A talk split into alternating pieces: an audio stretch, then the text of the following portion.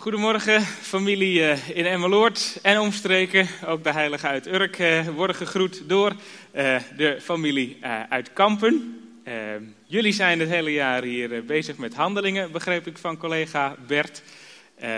Wij ook in Kampen. En dezelfde constructie die jullie net hebben gevonden, hebben wij ook gevonden in Kampen. Daar zit weer een groep in IJsselmuiden samen naar de dienst te kijken.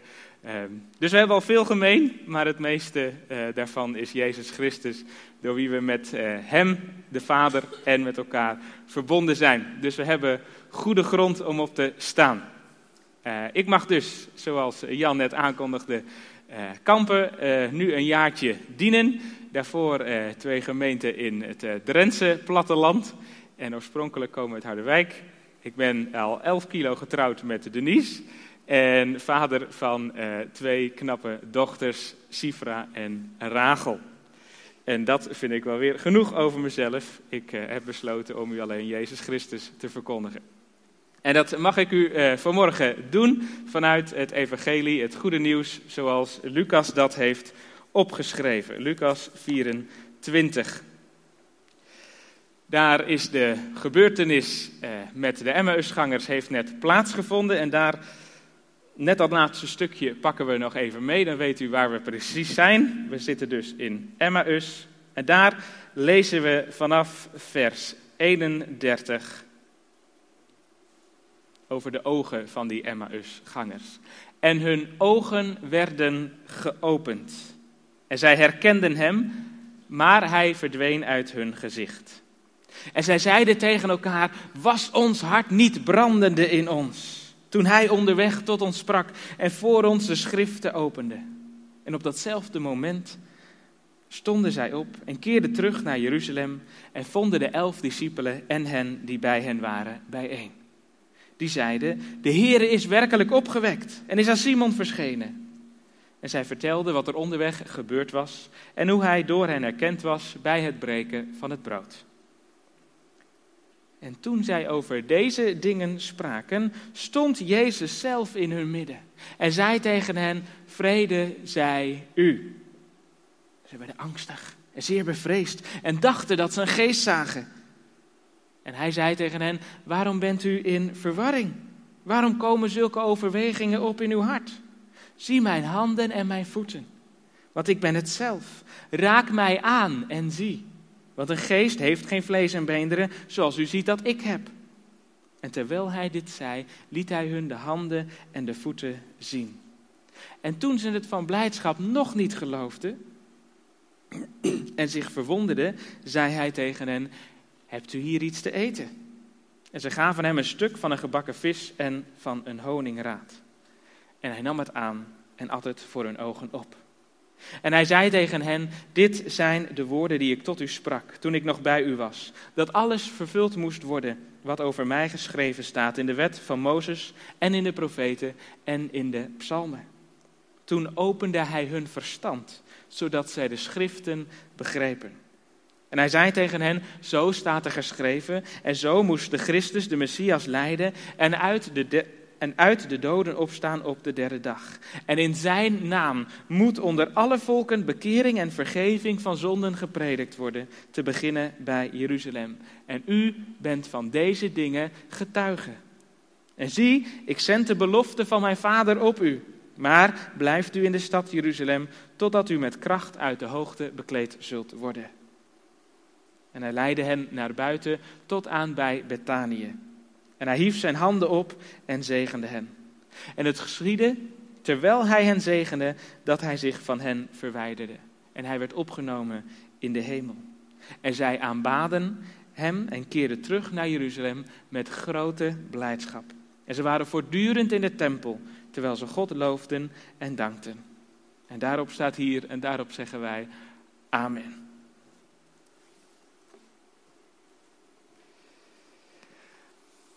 Gemeente van de levende Heer, familie.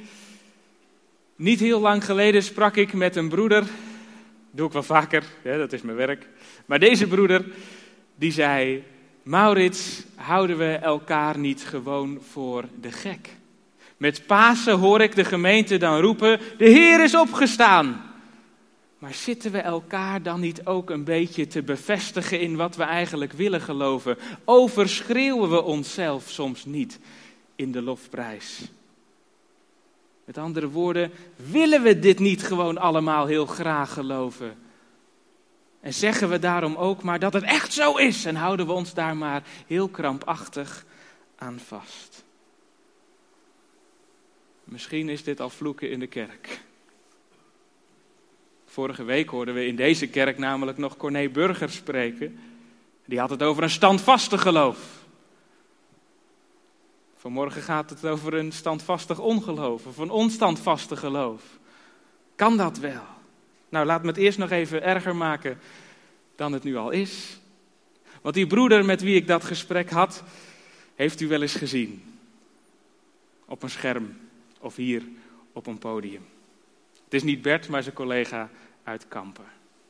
Het was een intern gesprek, wat ik met mezelf voerde. Zitten we elkaar soms niet gewoon te bevestigen en hard naar elkaar te schreeuwen wat allemaal wel niet waar is? Nou, dit was mijn eerste keer en nu misschien wel mijn laatste keer, maar misschien laat u me nog even een half uur uitpraten. Want het thema van de preek is dit: geloven is voor ongelovigen. U hoort het goed. En ik bedenk dat niet eens zelf, maar dat is wat we mogen ontdekken met elkaar vanuit Lucas 24. Daar is die conclusie te vinden. En het is ongelooflijk maar waar, maar op geen ander punt in de Bijbel komen we de leerlingen van Jezus zo ongelovig tegen als hier. Vlak na de opstanding en dus ook vlak voor de grote opdracht en de hemelvaart, waar we afgelopen week bij stilstonden. Gedesillusioneerd is het goede woord hier. Sommigen moeten hier op dit punt blijkbaar ook gedacht hebben: ja, we zijn gewoon gezwicht onder de groepsdruk, denk ik. Ja, is het dan toch allemaal niet waar?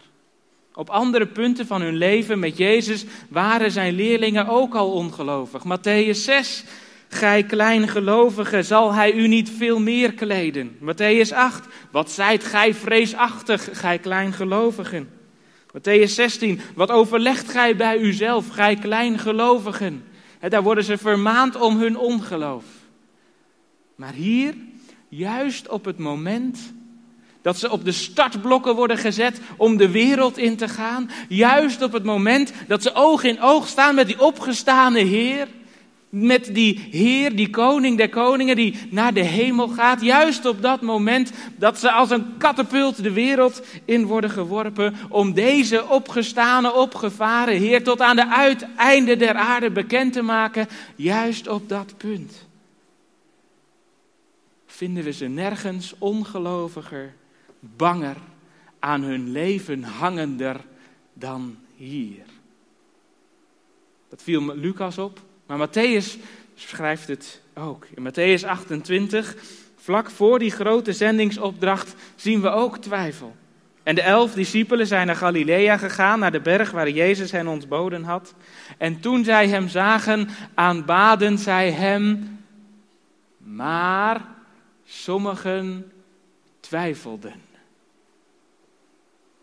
En het is nog maar net eigenlijk welke Griekse manuscript je op wil baseren. Maar zelfs dat woordje sommigen is discutabel. Maar sommigen, misschien wel allemaal, twijfelden. Maar twijfelden staat er sowieso in het Grieks. Of het sommigen waren, of misschien zelfs alle.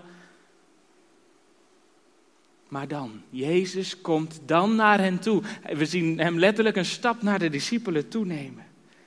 Jezus kwam naar hen toe, sprak met hen en zei: Mij is gegeven alle macht in hemel en op aarde. Ik hoef het niet van jullie te verwachten. Nee, mij is gegeven alle macht in hemel en op aarde. Ga dan heen. Is dat niet frappant? En meer nog, is dat geen genade? Is dat geen bemoediging? Dat Jezus allergrootste opdracht, Jezus allergrootste verantwoordelijkheid die Hij ons geeft, dat Hij bereid is die te geven aan dit soortje, soms wel twijfelaars, bangige discipelen, zendelingen. Familie Jonker deelde net wat, die vertwijfeld zijn. Ja, maar hoe zit dat nou? Moet ik nog wel? Wie is nu de Heer? En toch zegt God, ga maar. En eerder worden ze vermaand. Maar hier op het meest ongelovige punt wat we tegenkomen, geen vermaning, maar vers 36, Jezus zelf stond in hun midden en zei tegen hen, vrede zij u. Nu geen vermaning meer, maar een vredegroet. En dat was ook gewoon goedemorgen. Hè? Dat was gewoon shalom, alechem of shalom. Of dan in het Aramees, of hoe dan ook. Het was een algemene begroeting, maar het zijn diep beladen woorden, stevig beladen woorden. Vrede zij u, want de vredevorst is nu in jullie midden. Vrede zij u, want door de opgestane Heer is er een eeuwigdurende vrede te verkrijgen. Doordat ik naar de Vader ga, is er vrede voor jou. Maak ik voor eeuwig een huis gereed. Zal ik voor jou bidden en pleiten. Vrede zij u. Niet dat ze daar direct wat van merkten, van die vrede. Nee, nee, nee, vers 37. Zij werden angstig en zeer bevreesd en dachten dat ze een geest zagen. Jezus komt om opnieuw tegemoet, vers 38. En hij zei tegen hen als reactie daarop, hij, hij, hij ziet verwarring, waarom bent u in verwarring staat er, maar hij ziet nog veel meer, hij ziet hun hart en waarom komen zulke overwegingen op in uw hart? Hoe haal je het in je hart om te denken dat je hier een geest ziet? Jezus weet wel wat ze dachten. En hij zegt daarom, ik kom jullie ook nu vrede geven. En hoe? Door de Heilige Geest en daarmee door hun ongeloof tegemoet te komen. Door te laten zien dat geloven misschien wel iets is voor ongelovigen. We leren dat door drie dingen. En als eerste door op te merken dat geloven zien is. Dus drie punten voor de mensen met een gereformeerde achtergrond. Heel fijn. We geloven dat zien is. Zien is geloven. Dat is wat we eerst ophalen uit de tekst. En dat klopt misschien niet, denk je, Zit ik nou weer te vloeken in de kerk? Zien is niet geloven. Nee, nee, nee. Er staat toch zalig, gelukkig zijn zij die niet gezien hebben en toch geloofden. Ja, dat klopt, want dat staat er. Halleluja. En veel van wat jij en ik vandaag geloven, bestaat dan ook uit niet zien. We zagen Jezus niet lopen. Mozes ben ik nooit tegengekomen. De schepping in zes dagen, ik was er niet bij. En toch geloven we het wel, geloof ik. Maar daarnaast zijn er zoveel andere dingen die jij en ik wel kunnen zien en die ons ook juist helpen om te geloven. De schoonheid van de schepping, ook in Emmeloord, wijst naar de schepper. De ontstaansgeschiedenis van deze Bijbel wijst op Gods leiding en zijn doel. En al die vervulde profetieën van de Messias die de eerste keer kwam en die de tweede keer zal terugkomen. We zien het voor onze ogen gebeuren. Het bestaansrecht van Gods volk Israël. We zien het. En het helpt ons om te geloven. En zo nodigt Jezus ook zijn leerlingen uit in vers 39. Hij laat ze wat zien, zodat ze konden geloven. Zie mijn handen en mijn voeten want ik ben het zelf. Raak mij aan en zie, voor de tweede keer zie, een geest heeft geen vlees en beenderen, zoals u ziet, derde keer zien, dat ik heb. En terwijl hij dit zei, dus je, monden, je mond gebruiken, liet hij hun de handen en de voeten zien. Aanschouwend onderwijs noemen we dat. Vier keer zien. En hij liet het ze ook zien. Zien is hier geloven. Zie, ziet, zie, zien. Kijk maar, gebruik je doppen. Hier is het tastbare bewijs. Ik wil je laten geloven. En om dan letterlijk en figuurlijk de proef op de som te nemen, overtuigt hij hen nog eens dubbel en dwars door iets te gaan eten. Vers 41.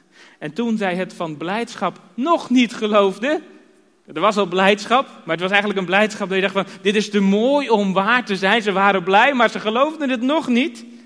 Toen zij het van blijdschap nog niet geloofden en zich verwonderden, zei hij tegen hen, hebt u hier iets te eten? En zij gaven hem een stuk van een gebakken vis en van een honingraad. Nou, dat doen ze op Urk misschien wel aan mensen geven. Ik zou het Jezus niet hebben gegeven. Een gebakken vis en een honingraad. Maar hij nam het aan en at het voor hun ogen op. Het is zo'n kleine, kleinmenselijke situatie hier. Zo realistisch.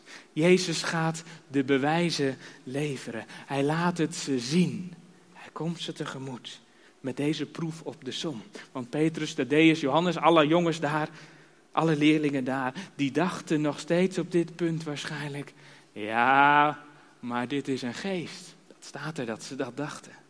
En als die die gebakken vis opeet en als die die honingraad opeet, bam, zie je wel, ligt het gewoon op de grond. Maar nee, die gebakken vis, die blijft hier ergens hangen. Die valt niet op de grond. Die honingraad, die zit erin. Eh, het is geen geest. Het is echt zo. Het is een echt lichaam. Jezus neemt deze proef op de som. Om ze maar te overtuigen. Door te zien. Het is een echt lichaam. Meer nog, het is een opstandingslichaam. En Jezus gaat daarmee verder te spreken. Vast en zeker refererend aan de eisen die Thomas had gesteld, dat hij pas zou geloven als hij die wonden had aangeraakt. Hij gaat verder te spreken over zijn lichaam. Als ik mijn vinger niet steek, had Thomas gezegd, in het litteken van de spijkers en mijn hand niet steken, en zij, zal ik beslist niet geloven. Maar Jezus zegt dan als het ware, oké, ik heb al gezegd, zien is geloven. Ik heb de proef op de som al voor jullie gedaan. Maar leerling, maar ongelovige twijfelaar, je mag het zelfs voelen. Je mag mijn wonden zelfs aanraken. het tweede punt. Aanraken is geloven. En niet zomaar mij aanraken, maar specifieker nog begrijpen we uit de context mijn wonden aanraken. Maar hoe kan dat eigenlijk? Hoe kan Jezus' perfecte lichaam nou nog wonden hebben? Het was toch een opstandingslichaam? Wat, hoe zit dat hier eigenlijk? Het was toch dat vernieuwde, prachtige lichaam waar we straks allemaal mee willen jubelen en juichen? Hoe kunnen daar nog wonden in zitten? Wat is daar nou perfect aan? Dat er nog wonden in zitten. Ik denk in ieder geval niet dat de meesten hier verwachten dat ze straks nog met een gebroken been door die gouden straten van Jeruzalem lopen te strompelen. Nee, zo, zo hadden we het niet. En, en ik denk, oh, eigenlijk ben ik dan van al mijn gebrekkigheden af. dat was het deel van de vreugde. Wat doen die wonden daar nog? In dat geweldige opstandingslichaam. En wat leren we ervan? Dat er zelfs nog in dat vernieuwde lichaam van Jezus wonden te vinden zijn. Blijkbaar dat zelfs in onze nieuwste staat ze er nog helemaal bij horen.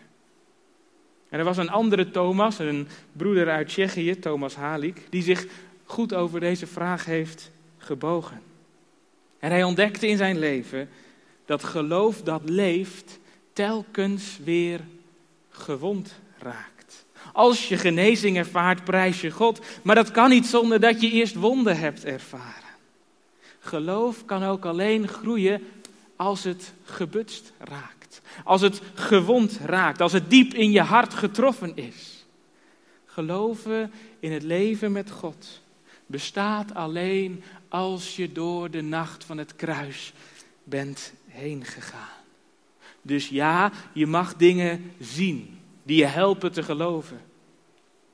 Maar pas als je ook nederig erkent dat je zoveel nog niet snapt en niet ziet en nooit zal zien, ja, dan baan je pas de weg voor groeiend geloof. Volhardend in de dingen die je niet ziet. Dat is geloof, zegt Hebreeën. De vaste grond van de dingen die men hoopt en het bewijs van de zaken die men niet ziet.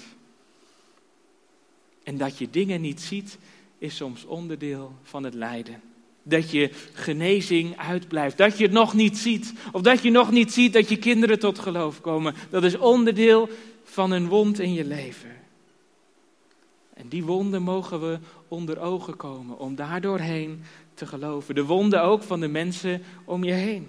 De wonden van deze wereld. En dat is gek voor deze wereld. Want laat me het nog even zo zeggen. Onze wereld heeft een bijzonder soort obsessie.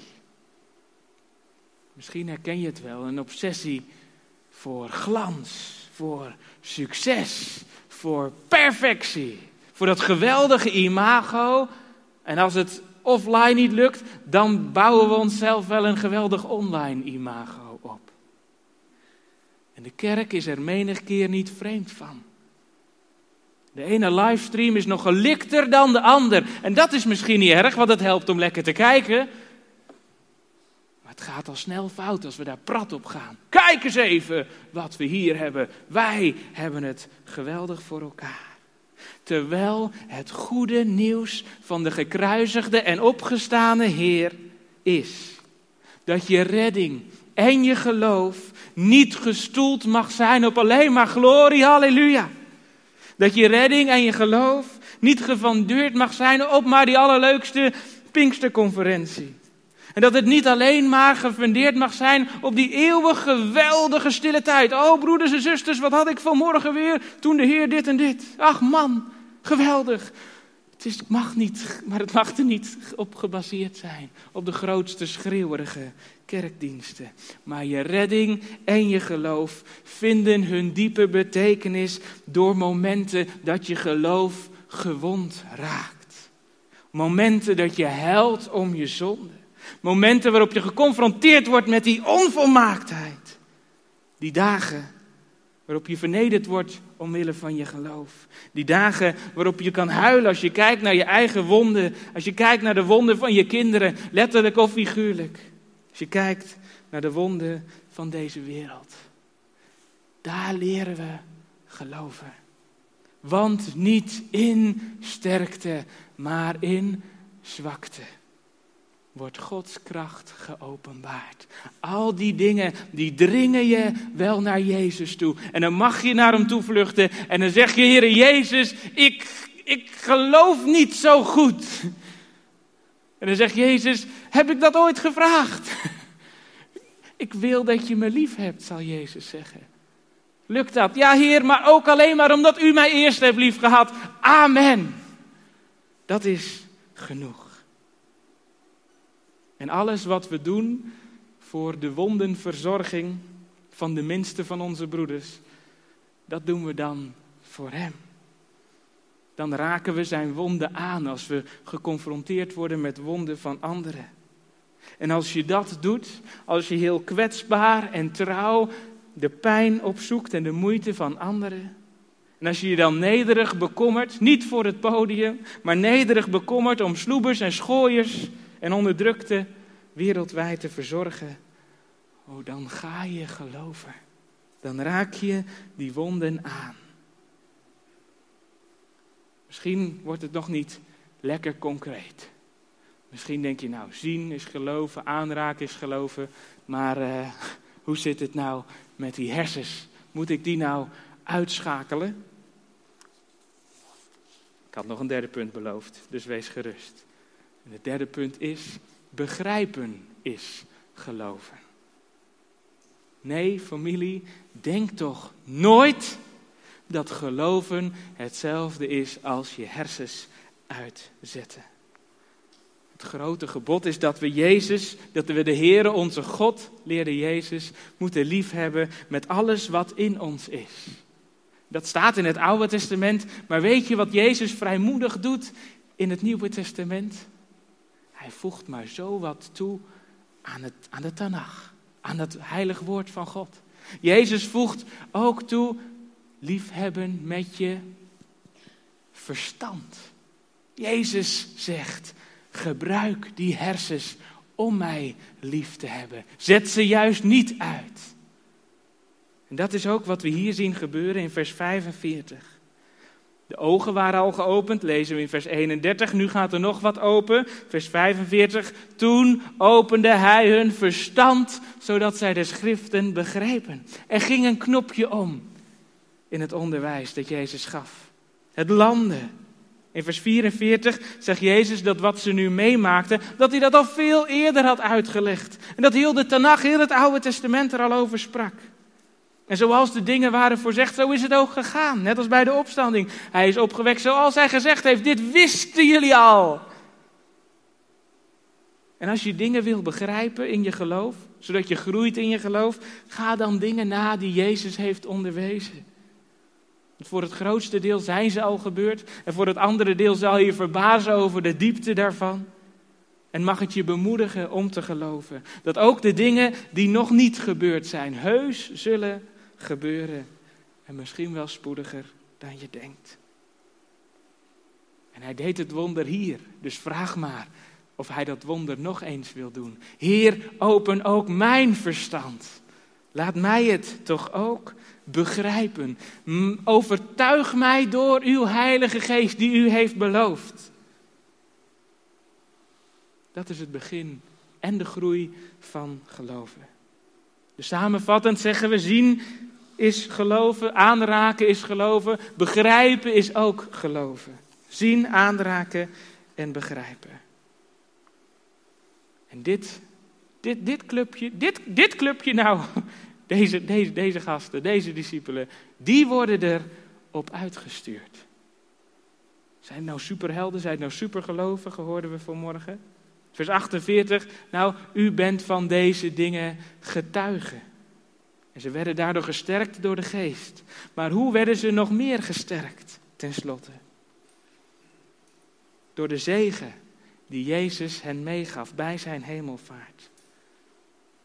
Vers 50. En hij leidde hen naar buiten tot bij Betanië.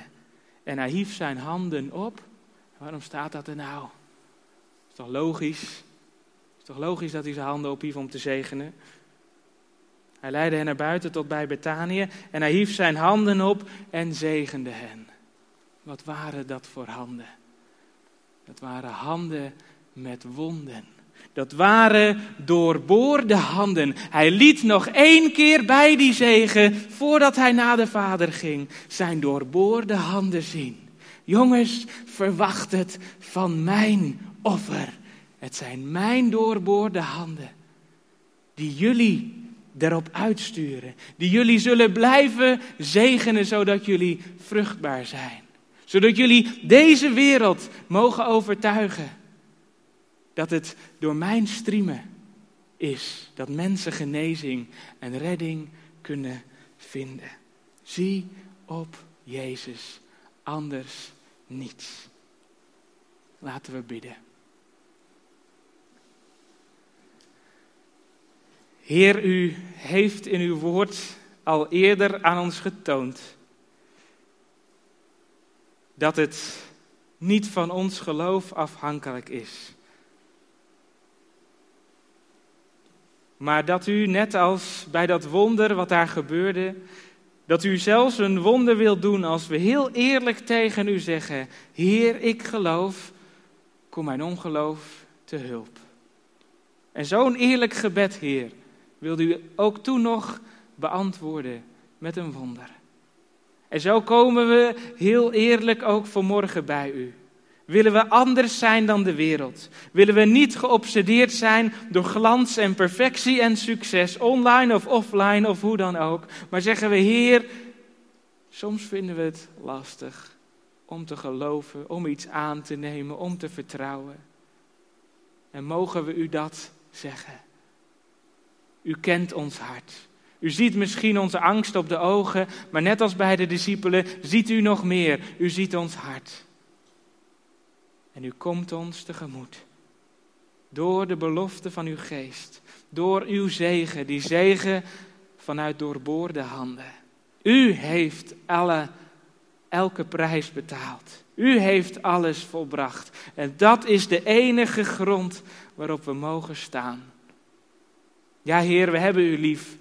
En soms maar een beetje. Maar leert u ons door uw geest en door uw woord u nog meer en meer lief te hebben. En dat kan omdat u ons eerst overweldig hebt liefgehad. We danken u daarvoor. En we bidden u voor elkaar hier als gemeente. Dat we ook zulke open en eerlijke gesprekken met elkaar mogen voeren. Dat bidden we u voor hier. Dat bidden we u voor Zuid Zoekt. Waar misschien ook mensen zijn die die maar heel erg twijfelen, maar wel zoeken. Heer, werk ook daar met uw geest en met uw woord. We bidden u, Heer, stort uw Heilige Geest op ons, overtuig ons, open ons verstand, zodat we de schriften zullen begrijpen. Wij roepen u aan, Heilige Geest, vul ons en doe dat hier in Emmeloord. En doe dat in alle andere kerken, alle andere broeders en zusters die zich openstellen voor uw woord en geest, werk ook daar. En laat uw koninkrijk dan komen hier in Emmeloord en op Urk en in omstreken, ook in Kampen, Heer. Laat uw koninkrijk komen, koning Jezus, wees verheerlijkt. En doe dat wereldwijd, Heer. Als er nood is in India, als er zorgen leven, grote zorgen in Myanmar, als we horen van zoveel onbereikte groepen in Thailand. Heer, doe uw werk. Wees verheerlijkt. Laat alle volken, alle volken u beleiden. U verhogen. Dat bidden u ook, Heer, voor de broeders en zusters in Nigeria. Wat is het makkelijk om even wat te appen en te scannen voor een gift. Maar geef dat het ons hart mag raken. Dat er grote offers worden gebracht voor de navolging van Jezus Christus. Offers die we ons moeilijk kunnen voorstellen. Maar sterk hen, Heer, om trouw te blijven. En schenk hen, Heer, uw liefde, die zelfs vijanden kan doen liefhebben. En maak ook ons bereid om op onze beurt offers te brengen uit liefde voor u. Uit genade, omdat we onder de indruk zijn van uw genade voor ons. Heer, we smeken u om uw genade voor uw volk Israël voor het land Israël en alles daaromheen. Geef vrede, Heer, geef vrede. En u weet als geen ander wat u van plan bent, ook daar. Bewijs uw trouw aan uw volk. Zegen alle broeders en zusters die we mogen herkennen, van welke stam of volk ook, die daar wonen, die u daar willen dienen. Maak ook daar uw gemeente, Heer, als een goed alternatief, als een, als een prachtig andere wereld waarin u werkt, waarin u vrede kan geven. Ga ons zo voor, Heer, ook hier in de gemeente. Als we mooie plannen hebben over een jeugdwerker, laat het uw plannen zijn. Bid u voor de raad en voor Bert en Karin, dat ook zij met vreugde en alle omstandigheden hun werk mogen doen. Dat ze dat mogen doen, niet al zuchtend, maar uit liefde en met vreugde voor u. Ook als, als we zo druk kunnen zijn met coronamaatregelen. Help ons, Heer, om met elkaar te onderscheiden waar het erop aankomt. Wees verheerlijkt. En hoort u ons, omdat u ons eerst heeft liefgehad. Amen.